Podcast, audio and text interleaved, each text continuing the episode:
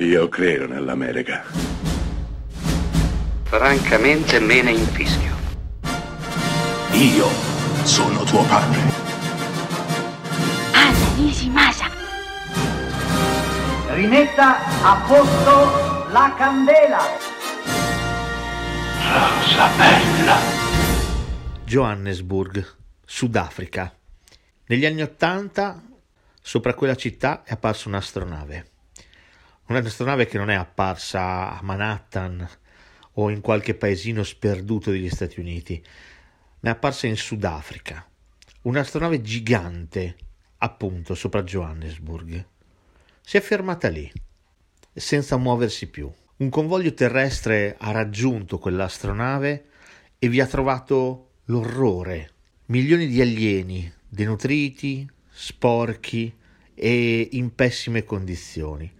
Da quel momento, per ben vent'anni, i visitatori extraterrestri sono stati confinati in una baraccopoli creata apposta per loro, il District 9, il Distretto 9, un luogo dove queste creature sono trattate come animali, dove regna il caos, l'anarchia e dal quale ogni tanto anche scappano facendo qualche incursione in città e scatenando il panico. Ora è giunto il momento di spostarli da lì, il governo li vuole trasferire, ma loro, tutti loro, vogliono una cosa sola, tornare a casa. Già capite dalla splendida trama di questo bellissimo, indimenticabile film del 2009, diretto da Neil Blomkamp, all'esordio qui.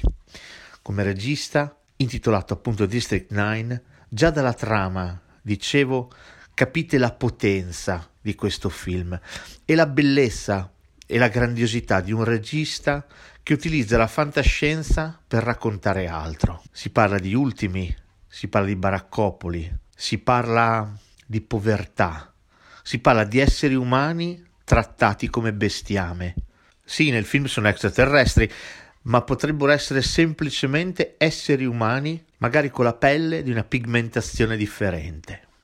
Non solo, il film ha un altro grandissimo pregio. Viene costruito come una specie di documentario attorno al personaggio principale, Charlton Copley, che è un impiegato e deve semplicemente notificare gli sfratti, gli spostamenti di questi esseri di un altro pianeta. Beh, quest'uomo cambierà, cambierà non solo mentalità, ma cambierà proprio fisicamente a causa di qualcosa che gli capita. E insieme a lui cambiano i nostri occhi, cambia il nostro cuore, cambia il nostro modo di intendere e di vedere quella realtà che a ben guardare è la nostra.